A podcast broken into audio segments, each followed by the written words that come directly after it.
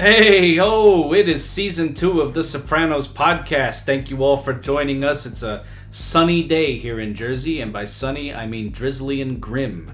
We are here for we are here for episode one, season two, conversion reaction. How many more people have to die for your personal growth?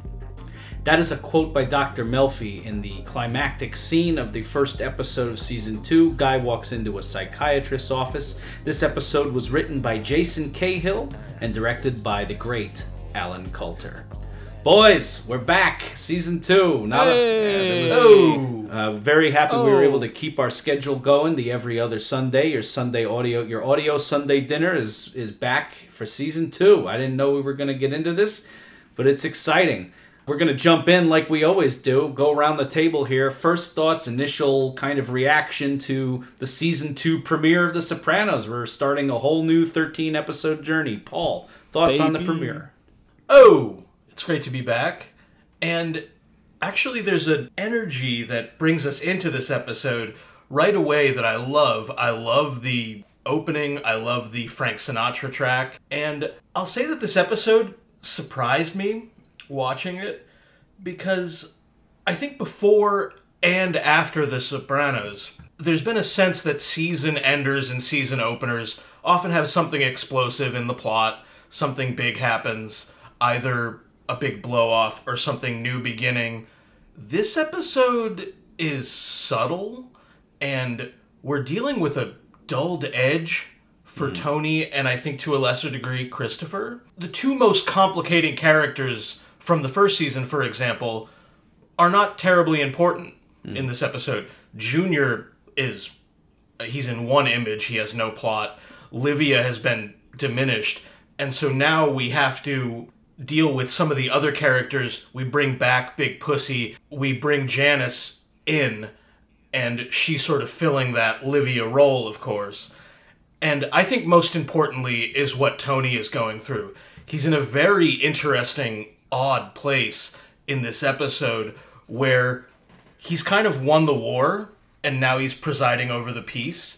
And it's deeply complicated and it's leaving him unhappy, frustrated, bored, depressed. And we have to thread out the story from there. And it's subtly done, it's beautifully done. I think it's hilarious at times, as well as dangerous. The scene when he goes off the road is odd, funny in a way, but scary, as we reflect on at the end of the episode in the great scene at the diner with Dr. Melfi. So I thought it was methodical, even deliberately slow at times, but I thought it was a dynamic, fun intro to the new season that brought us back to the core of the show in many ways, even drawing on imagery from season one and the pilot. Well said, Paul. Jordan? Yeah, Paul, I mean, that was that was really a perfect description of the episode. I will say that I thought the episode was very big. I thought it covered a lot of topics. I thought a lot of people had their small moment in it. It was just a very large episode. I thought the world had been expanded in a way. It just felt like a bigger piece. Uh, part of that was emotional. Part of that was was quite literal. There were some locations we weren't used to seeing. There were some new faces. It, it did a really nice job with checking in with everybody. I thought, in terms of like a checklist, it it really hit all the buttons for me in terms of a premiere. It was quite funny. Um, and and to respond to something Paul said, I think we get this sense that you know, peacetime is in a way worse for Tony. Like perhaps he's not as good at governance in peacetime as he is in war. So uh, this, of course, brings its own challenges. And um, you know, in in regular series television, when you have this kind of storytelling, usually this is the time to show off who your season's like big villain is going to be. Like in the first episode, like they do something crazy. And actually, Janice is the one that fills that role in this episode. And that's also funny to see from a storytelling standpoint that the show will continue to go through this sort of atypical plotting by saying, hey, Tony's threats can come on either side of the definition of family. Yeah. Well said, guys, and I agree. The show definitely has this feeling uh, of expansion, I, and a lot of shows do this in their second season. I'm, I'm brought instantly if I can make a comparison to Game of Thrones in a lot of ways, because season one felt very much like the Baratheons, the Lannisters, and the Starks. and it's a very personal story. And then we hear about Stannis, for example, uh, Robert's brother Stannis, and we don't meet him until the season two premiere or the big first chapter of the book, if you're talking about the books. And so Janice is someone we've heard about briefly, who is now here and immediately a major player. It also expands in many other ways. We meet Tony's lawyer, Junior's lawyer. We have some new fun characters that we'll talk about in Chris's storyline. Carmela's parents, who we haven't seen, and they actually address why we haven't seen Carmela's parents up to this point. They were Yeah. alienated by the Dragon Lady. The Dragon Lady. So I really like this premiere. I think it's a great start. It doesn't fire in a in like a bang bang sense, but it fires in a dramatic sense, and it really kind of ignites the seeds for what is going to be a really dynamic season of television. So we got three plots going on here, or, or- actually, I have four because one is kind of woven through several of the other plots. But we have Big Pussy's back. We have Christopher running the stock brokerage in this kind of lobistic stock scam. Uh, Yeah, Janice is is back and already working as Janice does. And also something that is more of I don't know that I would even call it a subplot, but more of an undercurrent that comes up is um, we're getting a sense that Tony and Carmela are really not in a good place in their marriage. That Yeah. is uh, Right. and, and it made me quite sad throughout the episode. Where where should we start? Oh boy. I would start Well, right at the top with the opening. Yes, We can Yeah, check the in montage. with everybody. montage. talk is about the really cool. montage. It's a great montage, great song. It's well put together. I think um, you know it's a very good year. is a great way to signify that a some time has passed and b hey we had a great first season. so um, and also I, I just like uh, a lot of the imagery we see here. For one thing that's noticeable to me is. Uh, Tony is playing solitaire. He's the boss. He's on charge. He's kind of alone in his new position and authority. And guys come in with a bag of money for him.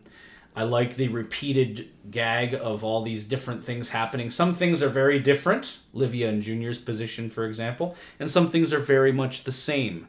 Uh, Carmela cooking, we, every time we see her, it's that same kind of slide shot of her walking out of the kitchen with some delicious looking concoction. That that yet I wanted to come here and eat with you guys. These Right. delicious casseroles.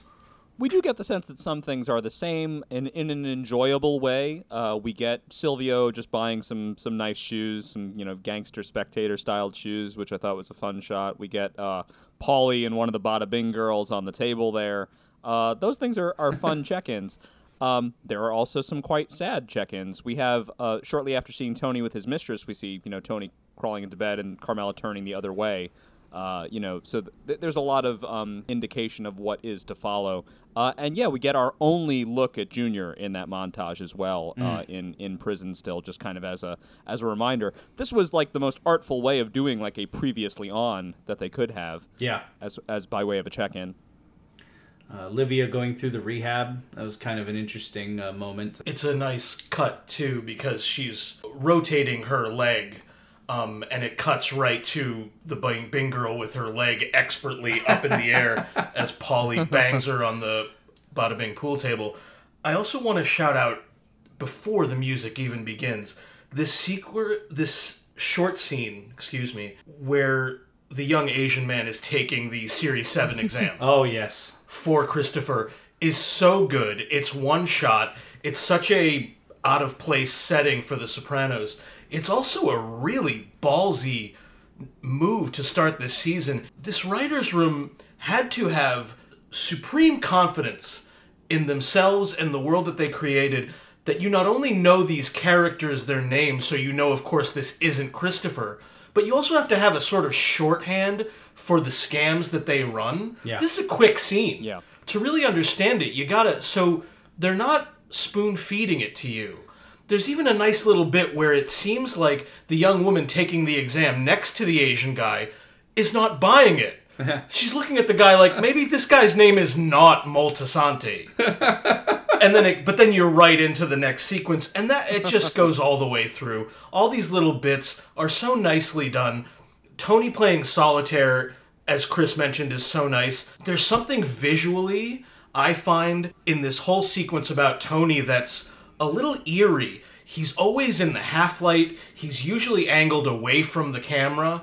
For me, it felt a bit like a forward to how something is incomplete in his life in this episode. He's not a complete mess, but he is right He's- at the edge. He's off balance. That's the word That's I a wrote. when great I, like, term yeah, for he- it. He's That's just, perfect, Chris. His equilibrium is all over the Yeah. place. He, he Yeah. I, obviously Janice is the kind of person who frustrates Tony and, in fact, many of the audience members of The Sopranos. But to the point that he gets, where Carmela has to, you know, be like, relax, go have a beer, please, you know.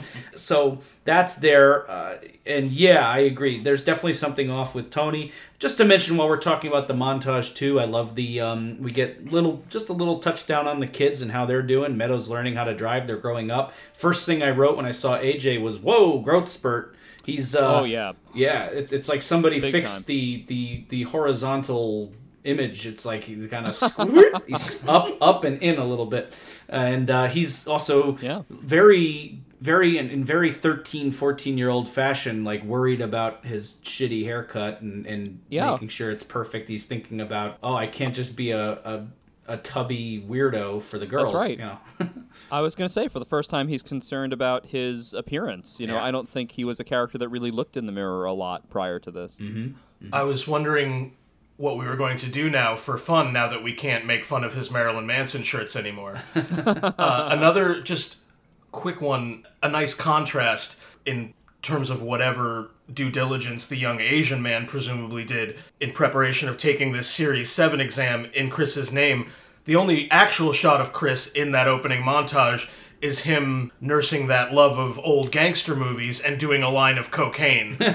so that will be a nice Yeah. indicator of what his discipline will look like in this episode. yeah really good anything else to say about the montage I think that's about it. I, I think it was a nice way to check in on everybody, uh, you know, including what's become of uh, Melfi and the current, you know, state of Ah, affairs yes. between, you know, you know what's going on in her life. She's out at a hotel, or I should say, a motel, like a, a common prostitute or something, uh, and that that was really kind of heartbreaking to see. Yeah, and it, it, it, it evoked the comment Tony made to her in season one, where he says, "I don't f- feel like being made to feel like I'm pouring my heart out to a fucking call girl," and mm-hmm. here she is in Yeah. this cheap kind of Jersey, you know, highway motel. I hadn't thought of that. That's a great connection. All I wrote was that this hotel, I'm sorry, motel, i- the setting is humiliating for her. There's like a bottle opener by the door. There's a shitty Monet gross. reprint on the wall. Of course, it's in great contrast to the more elusive paintings in her office. Yep. It was ju- yeah, so it looked really it looked and felt really rough. Yeah. Yeah, she's in Tony Soprano's world now, boy. And then we get right in. I'm going to jump right into this uh, because this is what the show gives us first after the montage. We get what is, may be becoming a season premiere tradition with Tony walking down and getting the paper. And there's a Cadillac, and I love that they kind of almost mimic the Goodfellas shot when Pussy gets out of the car and it lifts a little bit. Like, you know, uh, you know what I'm talking about, that shot in Goodfellas in the very Oh, yeah. beginning. And uh, yeah, Pussy gets out, and Tony starts running up the driveway. And you know, it's funny. My dad, when I watched the show with him, said right away, like, "Yeah, that newspaper thing. He needs to have somebody else do that. That's that's not a good habit for a mob boss to get in. Is walking at the end of your Yeah. driveway by yourself in a cul-de-sac. You know." But he's down there. He's getting his paper. Pussy steps out. The one thread left hanging in season one is what we start with, and then they have a terrific series of scenes. Thoughts on Big Pussy's back? What do we think about this? Well, I, I thought the initial meeting between them was actually like very realistic. Yes. Uh, I, I thought the writing was like especially good here because these characters have so much to say to each other, but there's so much danger in them having really any conversation. Mm-hmm. You know, Tony inviting him into the house instead of not wanting to speak on the street, that could be a dangerous place for both of them.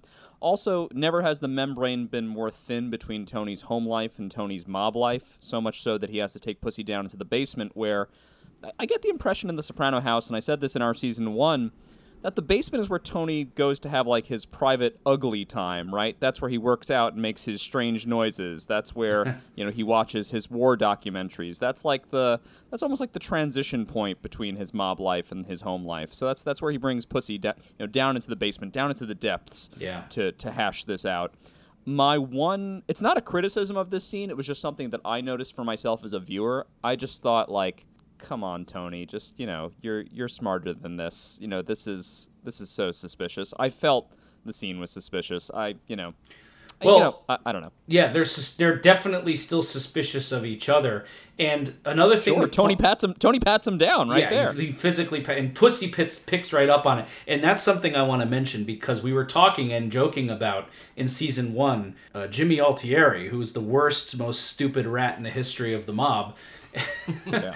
and here's Pussy, and that is not the case for him at all. He's not stupid. He's a smart guy, and Tony is used to being the smartest guy in the room. Now, I'm not saying that I think Pussy is necessarily sharper than Tony, but he does have an instinct for this in the same way that Tony does. He knew that somebody was onto him. Yeah, I love when he's like, I, "You don't think I know when all my friends turn their hearts to stone against me? Fuck." And you come out my Yeah. house at three o'clock telling me you're my friend, you know. And Tony Yeah. just has nothing to say to that. He just kind of looks sullenly at his coffee, like, "Yeah, Sure. Well, here, here's part of the problem is that whether Pussy is smarter than Tony or not, they have a 30 year history. Yeah. And Pussy is very aware of something that Tony said not in his presence in season one, which is like, you know, I fucking love that man. Yeah. You know what I mean? Like Tony Tony really loves Pussy and uh, Pussy I knows I felt this. similarly about this sequence to you guys. I thought it was very well done. Vincent Pastore really does a great job and ratchets up the tension. I felt I wanted to pose the question to you guys about what makes Tony, if not trust Big Pussy, let this play out for the time being in this seemingly inadvisable way, as Jordan mentioned. Because one thing that I thought of, there's a line much later in the series, another character says, How much more betrayal can I take? And Tony is coming off of this experience where his own mother betrayed him.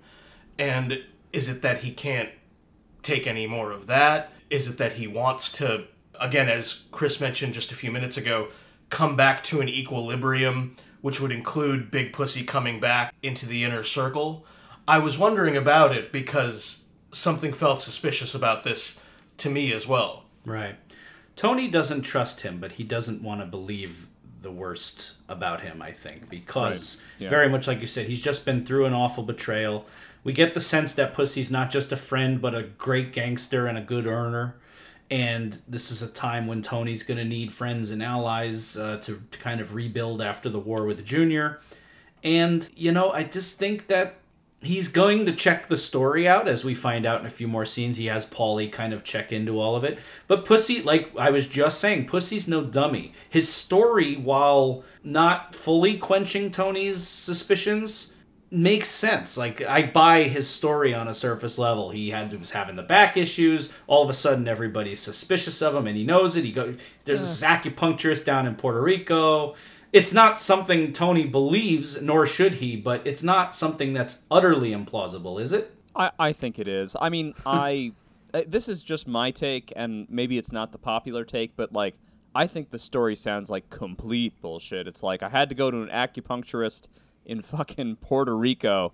I got a mistress who's 26, and that's where I've been for all these months or however long it's been. It's just it's too much for me. I, and I'm not saying that that's a ba- that's bad writing. I'm saying actually that's very good writing.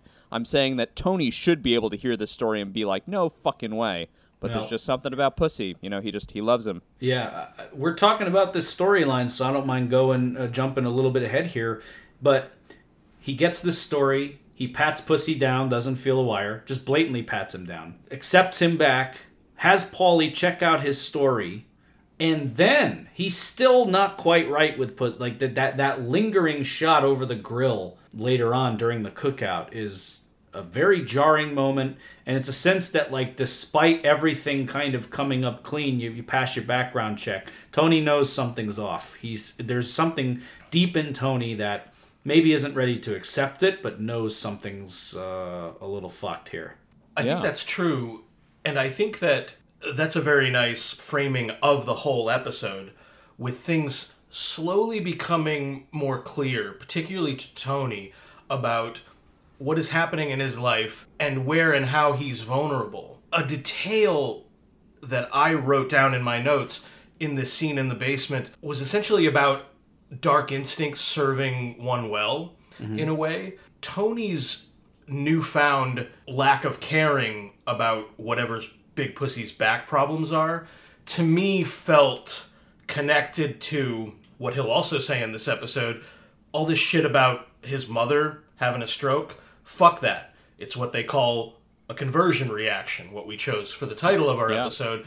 And I was wondering if Tony's skepticism, which would serve him well in suspecting Pussy, actually comes out of this horrible experience of his own mother betraying him and him becoming spec- skeptical about her own health issues. Wow. That's I think some of it is that, you know, when you no longer trust your own mother, your perception of trusting anyone then becomes so skewed.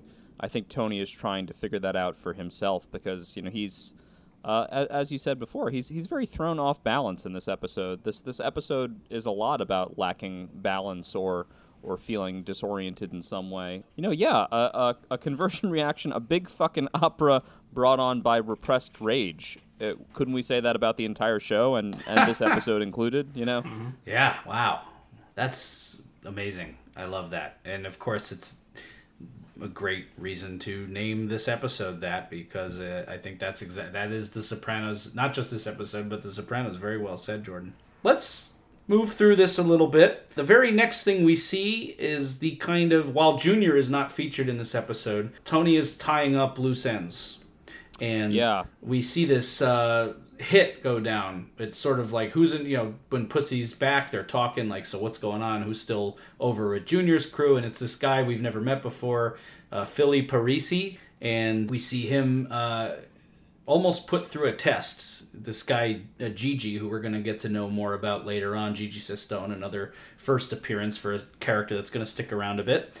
And he rides in the car, and Phil instantly is just yammering about just giving everything up. And it's almost as if Tony sent him in with the mission like, see if he'll talk, see what he says. Can we trust this guy? Is he a big mouth? And sort of like as he talks about all this and spreads the rumor, Tony does not want this rumor going around that he tried to kill Olivia. That's ugly, Yeah. ugly. That's some ugly shit, as Gigi says.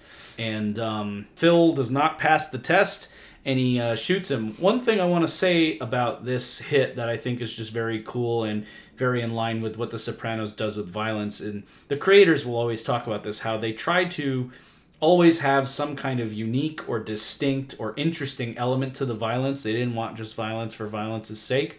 And I just thought it was an excellent touch that this hit goes down in the car and then Gigi's like, ah, fu-, like the, the volume of the gun going off in the car is just a nice touch that somebody had to think of and made made this hit, you know, distinct. It is. It's really nicely done. And also, I wondered if, again, as Gigi says to Philly, that's a nasty rumor. Maybe you shouldn't spread that around. That's some ugly shit. Again, is there a poisoning in the ear kind of imagery of Gigi's ear hurting that it's a deliberate kind of symbolic image in some way? But uh, yeah, it's a really nicely done sequence. Um, I also like that Philly's wife tells him to remember the pastries. Yes. Clemenza style from one. Yep. Uh, except Yeah. he's the one that that doesn't come back from the trip. So Yeah, part of the the gangster oath is that you must keep your mouth shut. This was one of our major themes uh, in the first season. This has now come back with deadly consequence in season two. The people that are loudmouths, the people that are spreading rumors, talking out of turn, these are the people that are going bye bye. And this is this is Tony's basically new world edict, right? People talking, no one's going to talk. This is he's tying up all the loose ends. He's taking out anybody disloyalty, the rest of Junior's crew, whatever he's got to do. He's consolidating power. That's how he's spending peacetime. Yep, absolutely. He tells his guys in the season finale of one, ask now because this is not coming up again, and he means that life or death. You're not going to talk about me and my therapy. That's not a subject that's going to come out ever after this moment. So get it out now. And uh, Phil is not uh, going to make it under the Tony regime. So he's shoring up his power. He's they give Melfi a call. You're all set. You're clear. Melfi also suspicious. I think another fun note about this little Melfi scene. I believe the guy she's has in therapy is Matthew Weiner. I think that's a, a Matthew Weiner who later went on to write for the show and become the creator of Mad Men. I think that's him. In this sequence, it's uh, Terry Winter. Oh, it's Terry Winter. I knew it was somebody on the show. Right, right, right. Yeah, yeah. Terry Winter. Oh, right. Chris, forget it. You're fucking fired, man. Get off. Ah, sorry. I uh, yeah, that's uh, shameful. I confused two of the. Someone has disgraced themselves. Yeah, that is Terrence Winter. Correct. Sorry, I confused my Winter and my Weiner. I was only off by two letters. Come on. Anyway, Oh, So yeah, so that happens, and very cool.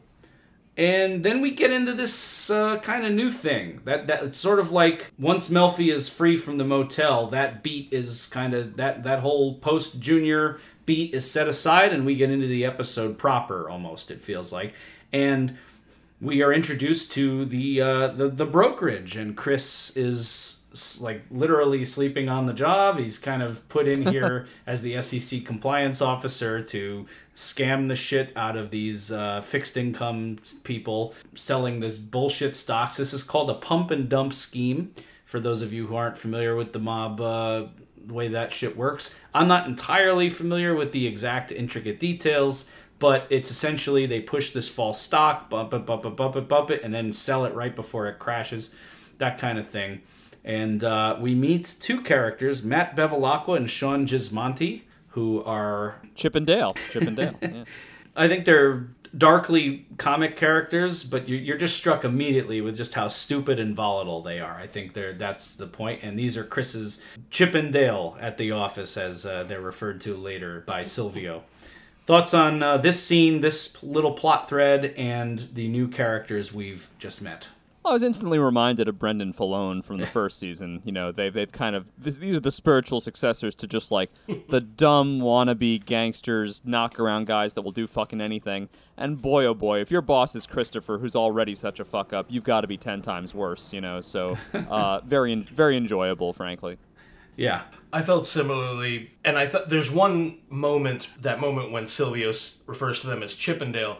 Ray Curto, another one of the sort of elder statesmen of this family, says, "Ah, fuck me, these kids." So the whole rollout of Succession seemed to feel to me like now these are very directly Tony's headaches Yeah. because he's the boss. And as Jordan just eloquently framed out, Chris is dumb and undisciplined enough already in his own right. So how bad are these guys going to be? yeah, So specifically in this storyline, even though it's lighter, there's a lighter touch than what's happening with Tony. It felt like Chris again is working on a very similar frustration, hmm. where he has actually moved up in the world yeah, this is a good opportunity for him, right? This is going to be a nice scam. They're going to make some money off of it. He hates it. Oh, he yeah. hates this office. It's deadening to him, right? So Yeah. he's acting out. He's uh, shirking his various duties. It becomes a problem. He talks to Tony in season one about the regularness of life being too much. So of course he's not out jacking trucks or Porsches. He's sitting in a stockbroker's office. And as far as gangsterism goes, I don't know that it gets much easier or even safer than that. Yet he can't stand it. He has to get out, go down to shore. Sure. Uh, speaking of uh, of Chip and Dale, of Matthew and Sean, just the fucking beating they delivered to that one poor junior broker, just pouring coffee on this guy, beating the shit out of him, sent him to the emergency room. It's Yeah. Just very, uh, unfortunately, very funny. Yeah, Very, oh. very funny. Yeah, the, the way they dump the coffee on him. You're supposed to push with bisticks. Sean in his fucking suspenders. I love that look, but he's such a douchebag. It's it's As Jordan said, it's unfortunately very funny. There's also that Sopranos light touch to this whole scheme.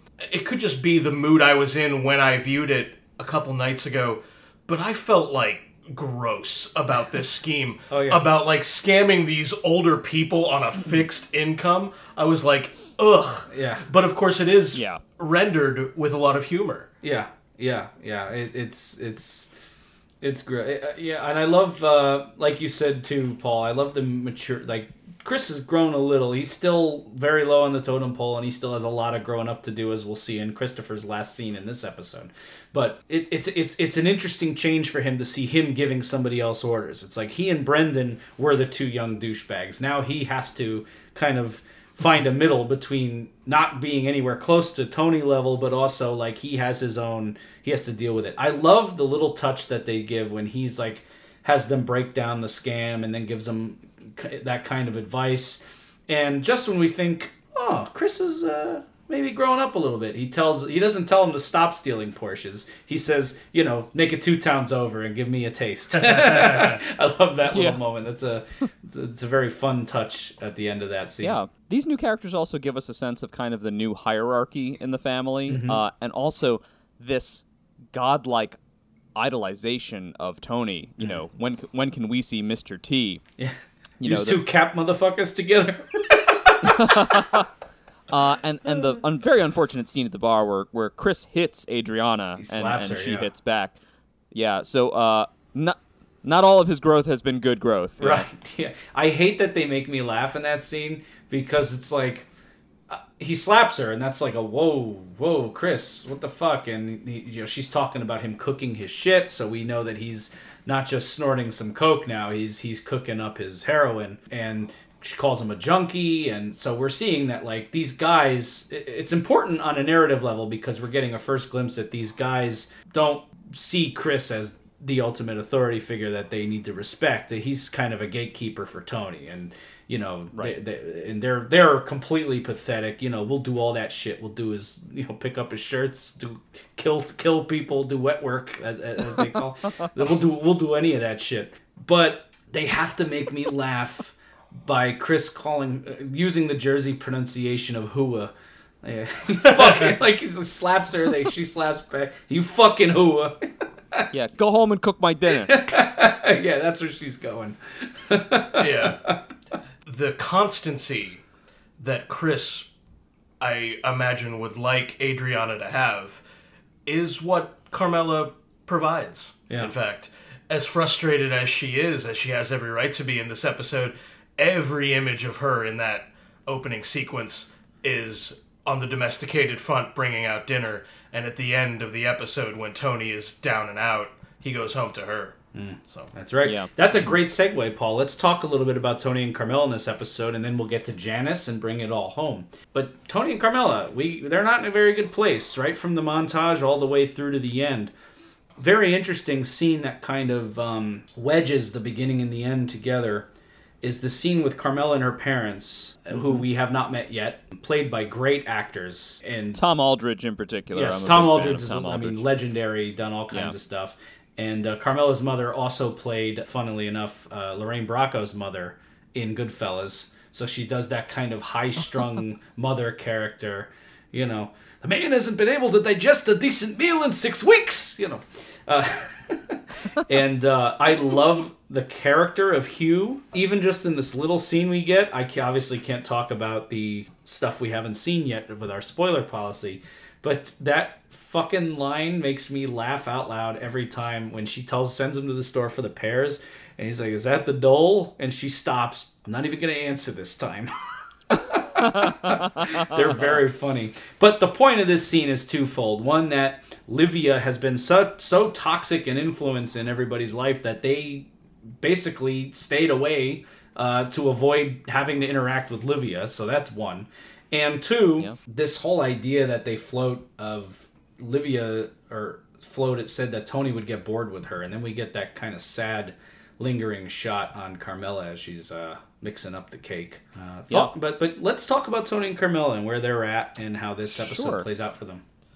So it springs forth actually from the montage where we see uh, Tony with his mistress, and then uh, subsequently in the montage we see him uh, taking off his clothes, which still smell like he's been to bed with another woman. Uh, he's putting them in in the washing machine, presumably just leaving him in his, his underwear. Goes up to bed to see Carmela, and uh, you know they're they're turning to face each other, and then she turns away, and that's our first indication that you know uh, there is trouble in paradise, so to speak. Uh, later on in the uh, episode, any kind of attempt by Tony to be, you know, physically close to Carmela or, you know, affectionate is is kind of spurned. We have, of course, the scene at the party where, yes, as you as you just mentioned, it is revealed to us that at one point Livia had said to Carmela, in fact, on her wedding day, Mm. that Tony would eventually get bored of her. Jesus Christ. And as- Forgot that it was as you said wedding that- day. Yeah, as you said, that lingering shot on Carmela lets us know, the audience, that like this is how she's starting to feel. She's starting to feel neglected, and that maybe she's been foolish in allowing Tony to really go out and do what he wants in terms of having other women or another life. Mm. One thing that struck me in this viewing, it hasn't really happened before. I thought for a minute, does Tony think that Carmela is stupid? Or let me rephrase that. Does he not seriously underestimate how shrewd a North Jersey woman she is? Let me let me get this perfumed shirt off. And then my wife won't wonder why I'm crawling into bed at 4 a.m. I mean, come on.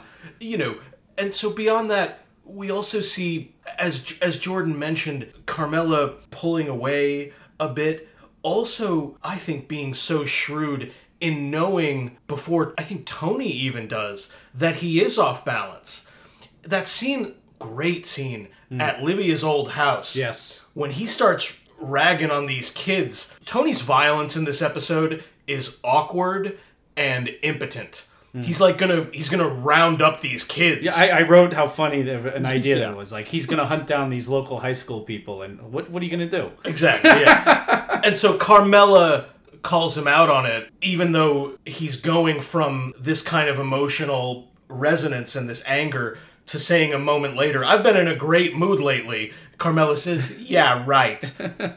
so she knows, and there is something neglected, there's something frustrated. But what's interesting about that line, that kind of haunted line from her wedding night, when Livia said, Tony will get bored with you, the last image of the episode to me seemed to suggest that Carmela is actually the one you want around when shit gets bad, but also when it's boring. Because she's constant. Yeah. So that was my reaction. This storyline kind of has a little button in the final scene of the episode, which I want to wait to talk about until we get there. So I want to shift this conversation into uh, two other important women in Tony's life that we're just meeting for the first time. Huge appearance for Janice or Parvati from the West Coast. And Good uh, from Seattle, and uh, Parvati. Tony's other sister Barb, who is uh, not all that far away. I, I wrote down um, where she's from here, but I can't find it in my notes. Uh, Brewster, Brewster, right? which is upstate in New York a little I think so. Yeah, it's not not not not terribly far from Jersey, but far enough that it's you know it's a it's a big it's a bit of a deal to have a visit. You know, which I think is is very deliberate on Barb's part. um, so this is interesting. I, I, I'll talk about Barb first because there's less to talk about there, and then we'll get really dig in on Janice, our new uh, our new character. But but God, Barb seems so normal, and it's funny because like she did the in between. Tony stayed with Livia and me, you know, as we talked about in in depth last season, didn't understand exactly. He, he kind of had these rose colored glasses about who Livia was to a certain extent, and the sisters got it.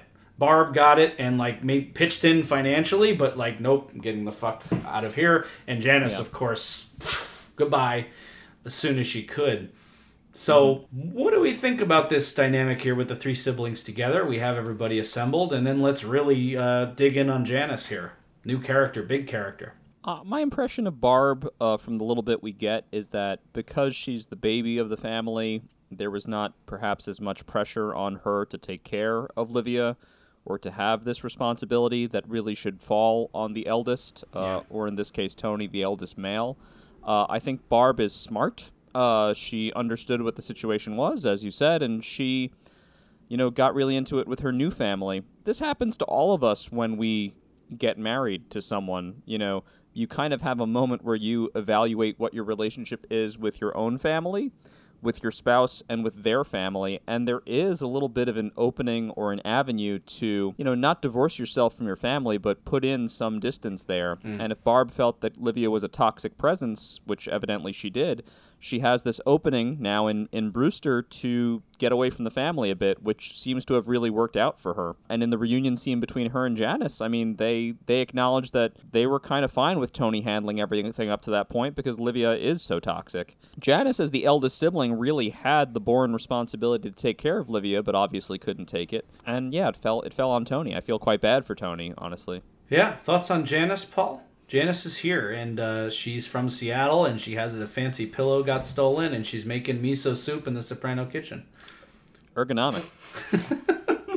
Three hundred dollar pillow, which we're gonna fucking pay for. Oh my god. Uh, so many funny lines. Here's one that I think is funny. The following sequence of events happen right on top of each other. Tony sits down in the back of the Bada Bing with Hesh and another new character named Neil Mink, his lawyer, favorite of mine, really Yep. funny. And Tony, they're talking about the new headaches of the federal indictments and XYZ, trying to limit his exposure to Rico Boo Boos, as Neil Mink says. And Tony says the following The only way to run a family these days is bunker style. Peer out through the slit. Phone rings. Janice is back. I mean, this is not an accident. And I also don't believe it's an accident. Again, these dark instincts possibly serving you well.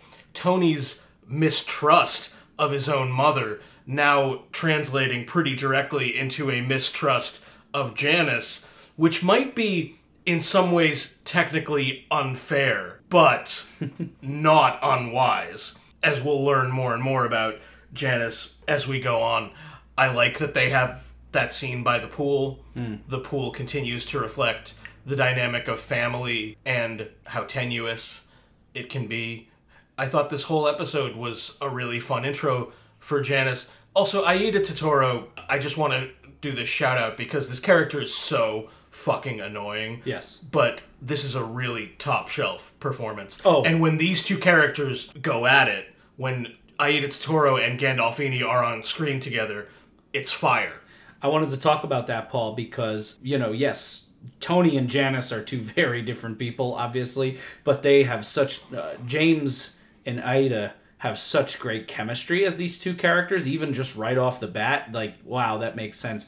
And I think I, I, I want to bring up that these two actually starred, if you can picture this, those of you out there familiar with it, I think it was in the 90s, starred in Streetcar Named Desire together. Think about Wow. James Gandolfini, Stanley Kowalski for half a second. Um, Yeah. And they, I, I don't know if they knew each other before that or if they became close through that show. I'm not entirely sure, but I imagine that their chemistry together in that was a natural fit. Somebody was like, "Oh, Tony and Aida, uh, uh, James and Aida Turturro will kill this together." You know, I don't know how far back they planned that casting, but it was really inspired casting. And oof, so much to come from from this performance and this character. Do you think there was always the intention to bring Janice in as a character? Do you think that's something the writers had planned in season one, or is she just something that they decided to say, like, hey, what if she came in all of a sudden? I don't know. Interesting question. I don't. I want to say that they maybe didn't know that Janice was going to ever appear. They certainly mention her, and we see her briefly in the uh, the Down Neck episode from season one as a child. But I don't think anyone involved in the show even had any inkling there would be a season two. So I think once they knew season two was coming, it was like, okay, what can we do? And I think bringing Janice in for season two is a natural decision, given how things turned out in one and where we are now. And but uh, no, as far as like, I think that that was like, okay, well, let's bring in let's bring in the uh, the Soprano siblings, see what happens here. Yeah. And then, uh, you know, she's um, trying to prevent the sale of the house. We don't know enough about Janice yet to know what her end game is here, but we know that she's definitely playing some kind of game, just based off of Tony's distrust of her and the fact that the real estate sign, she pulls up in Livia's car. You know, what is Janice working at here? Yeah, the show goes out of its way to make her seem like a foolish character, mm-hmm. one that we should not maybe take very seriously, in a way that's specifically very opposite to the lifestyle of the North Jersey Sopranos. I mean, ergonomic pillows and miso soup and calling yourself Parvati and all that stuff. I mean, she is very counter to the culture of the Sopranos. So we automatically actually have a distaste for this character. Um, because she not only opposes Tony's agenda regarding Livia, but because she kind of opposes this way of life that we're accustomed to kind of enjoying when we come to visit the show. So it's um, it's interesting from that perspective uh, as well. Uh, I think we all we all have a distrust of Janice for those reasons. That's a good point. Yeah. I also felt a bit like, of course, like so many of the characters that we know, she's essentially running a scheme or a number of schemes, but just as Jordan pointed out, they're a little haphazard, they're not very sophisticated. Perhaps even though the character seems to invite our suspicion and even our dismissal, it's more, again, perhaps reflecting on how Tony has had this trauma of intimate betrayal mm. from his mother. It's more what Janice can bring out in Tony. As Carmela points out, like, what do you care about this? But there's old wounds, there's resentments. Tony can't resist going and looking and peeking in at what she has in the car. Yeah. He could just leave the garbage at the side of the house and go back to his party and, quote, have some pleasure. He can't leave it alone. Yeah. And that is going to add to the emotional lability and the lack of balance and equilibrium that we talked about. Absolutely. Very well said, guys. Anything else on the topic of uh, of Janice and this uh, kind of sister storyline? Yeah. Yeah, when he gets the phone call that Janice has come in from Seattle, he is actually pretty quick to, you know, invite her to stay in his home and and maybe to have a, a prolonged stay in his life. I, I think part of what's very painful about these early episodes of season two is that you can see that Tony does want a connection with his family, uh, even as we'll get into with Livia, which is so complicated. So, despite whatever misgivings he might have about Janice or whatever past trauma he might have from his relationship with Janice, and it doesn't seem like she was always a great older sister, he does still want her in his life. Tony leaves a lot of doors open even when he says that they're closed. Very well said. I only have one shout out. This is just a funny line. Carmela's mother, who hasn't presumably seen Janice in several years and knew her as Janice, says, Parvati, she's a cheese now? and she says, no, it's a. I guess she was thinking of Havarti. And Parvati.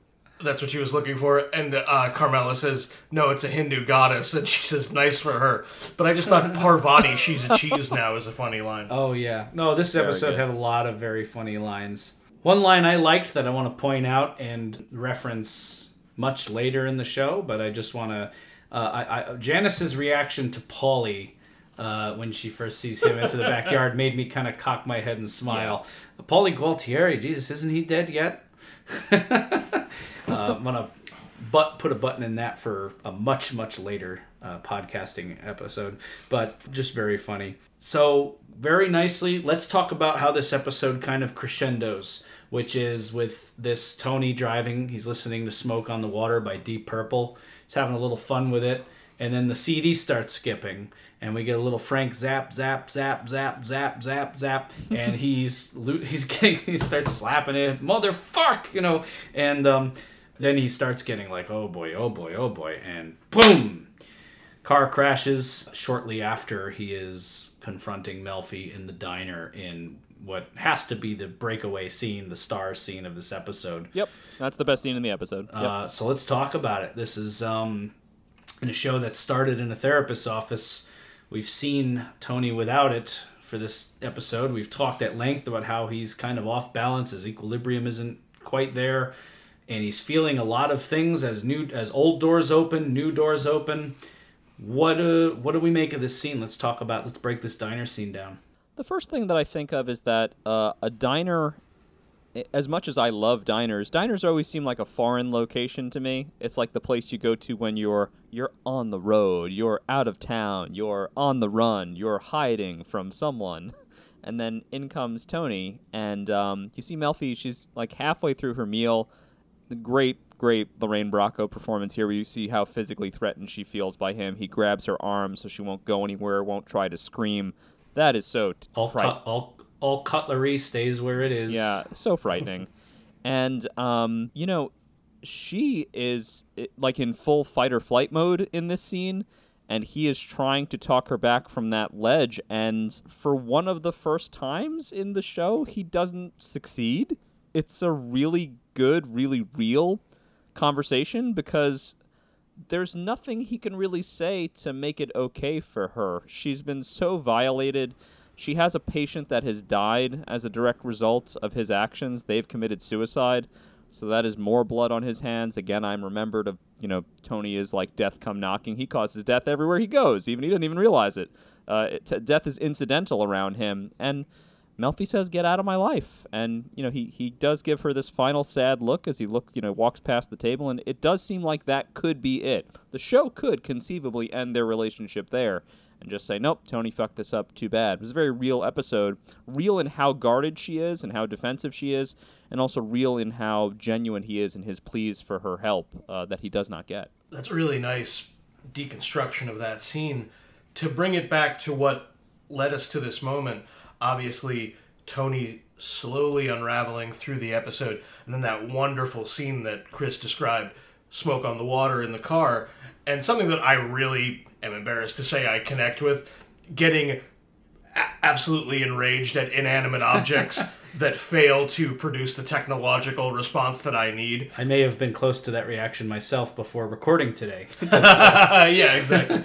and, and then, of course, the fun Sopranos irony of once Tony has crashed the car and passed out, the song kicks back in. Yeah. Following that, in fact, immediately following that, Tony visits another therapist in a rustic office, unforgivably wearing this all denim outfit. And that Terrible. yeah, it's pretty bad. That whole scene seemed to me to kind of show a negative to really understand the positive of something that we mentioned a number of times through season one. This was more than just a relationship between a patient and therapist. There was a deep connection here. There was an uncharacteristic trust that Tony placed in Melfi. Here, there's none of that gentleness, there's none of that trust. Tony easily lies to the guy, even though the guy doesn't quite buy it. And that points us to this last scene of kind of, as Jordan mentioned, Tony's last stand in trying to bring Melfi back into his life. Hmm. And she pushes him away, says that line, Get out of my life. And of course, our pull quote, How many more people have to die for your personal growth? I think, again, is something Tony has wrestled with, will continue to wrestle with his relationship to other people and his effect on the world. And I just want to bring it back to, I'd say, two shots that kind of frame the episode for me. At the beginning, Tony calls her at the motel and says, It's over, it's safe to go home. And she is outraged and upset. Have you been following me? Is somebody watching me? That sense that we talked about a couple times in the first season that someone, something is watching. And there's this really nice shot where she opens up the door to the motel room and looks out and is wondering about being seen. That shot is essentially recreated when Tony walks out of the diner at the end of the episode and it pushes in mm. on him, I guess, looking out at the road, now finally out of her purview. Yeah. It's a great twin set of shots, I think, about where this relationship has gone. And as Jordan mentioned, this really could conceivably be the cutoff point, which importantly, Melfi is the one who makes that decision Yes. not Tony. Uh, I will say, however, that that could be the final image in the episode, but very deliberately, it is not. Yes. Tony goes back to his house and finds the comfort of home and his consistent wife. I want to talk about that in a second, but the last thing I want to say about that uh, scene in the diner, and again, it just speaks to the former intimacy shared by Melfi and Tony that we've discussed at length, is beyond that of a normal doctor patient relationship. The scene structurally, if you looked at the lines on paper and didn't tell anybody it was a doctor therapist, could almost be a breakup scene for a relationship. Mm-hmm. Where Yeah. that that was a different time for us. Lines like that, and Tony saying, "All right, I know I don't deserve your help. Might as well be. Look, I know I don't deserve a second chance. You know, we've seen the scene before, but it's just very. It's it's familiar, but it's very different, hmm. which is speaks to, you know, the dynamic of Tony and Melfi being familiar, but also very different for a lot of hmm. reasons. And then we get into let's talk about this. This is one of my favorite sequences personal favorite, obviously the Melfi scene is the standout, but one of my personal favorite sequences because this is something that you will only see on The Sopranos is this last scene with Tony and Carmela at home. It's just I I love it so much. It's gorgeous in its willingness to just be still and slow and quiet and show two people just living at home. Nothing remarkable happens here. She heats up some pasta, she rubs his back. She comments it's a little weird to see him there that time of day. He eats, she goes through mail.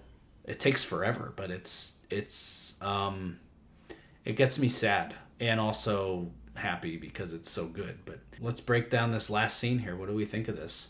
Well, this is, you know, Paul has said this a few times now. This is, uh, you know, the, the, calm center of, of Tony's life. Yeah. Um, ultimately, he's in a good place because he's able to come home and to have Carmela there with him.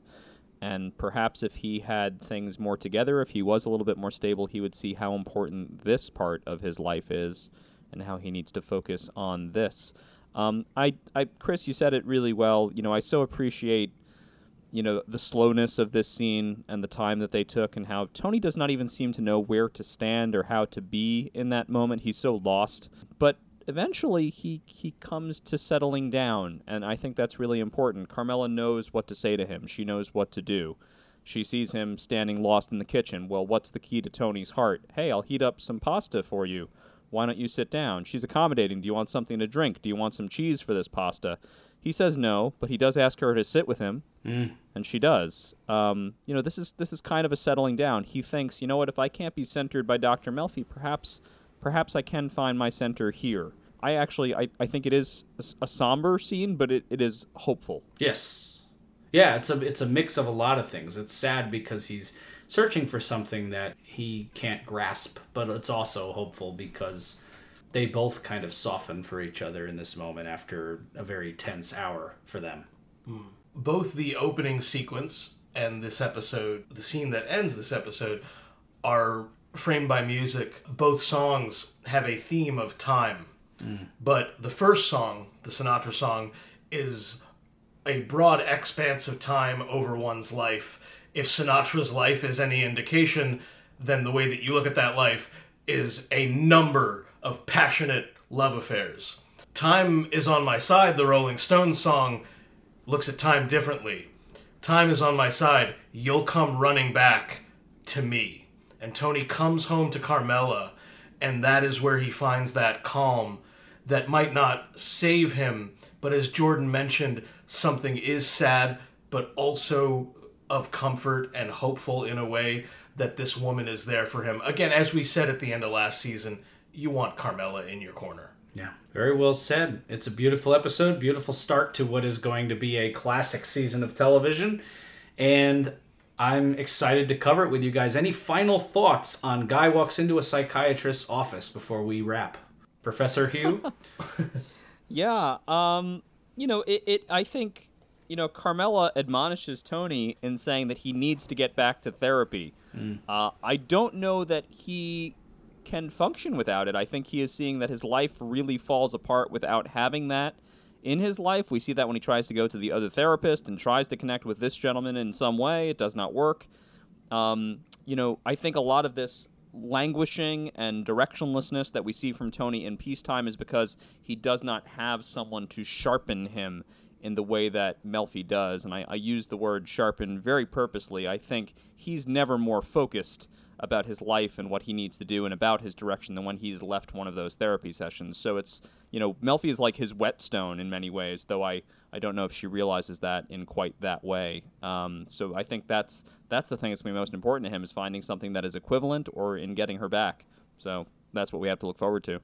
Something that I liked about this episode and that I did not think was an accident was that it drew on a number of things from season one and specifically imagery from the pilot. His going down to pick up the newspaper, the way the episode revolves around slash leads up to big family gathering, barbecue. But again, as we've mentioned, jo- Tony has taken Baghdad, and now he has to fucking run Baghdad and in some ways it's even worse.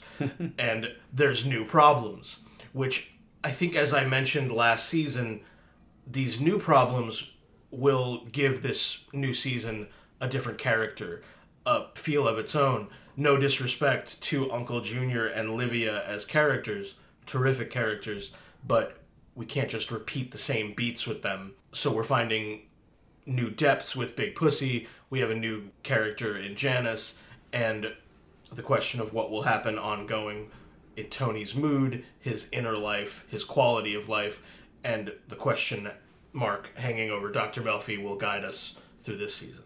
Amen. Great, great stuff, guys. I agree. I'm very excited, and uh, we're not done with new characters. There's a lot of great stuff uh, about to come. This season is expanding into new territory, as we will soon find out. I'm pumped. Glad we're back in business, boys. Let's keep it going. This has been the Sopranos podcast. I'm Chris D'Amato, I'm Paul Mancini. And I'm Jordan Hugh. and we will see you next time. And we will definitely not resuscitate you because it is Do Not Resuscitate, Season 2, Episode 2. See you next time. If you like the Sopranos podcast, please follow us on social media at the Sopranos Podcast on Facebook, Sopranos Podcast on Twitter, and the Sopranos Podcast on Instagram. To email us, hit us up at the Sopranos Podcast at gmail.com. Please like and subscribe on iTunes and leave us a five star review. Thank you for listening to the Sopranos Podcast.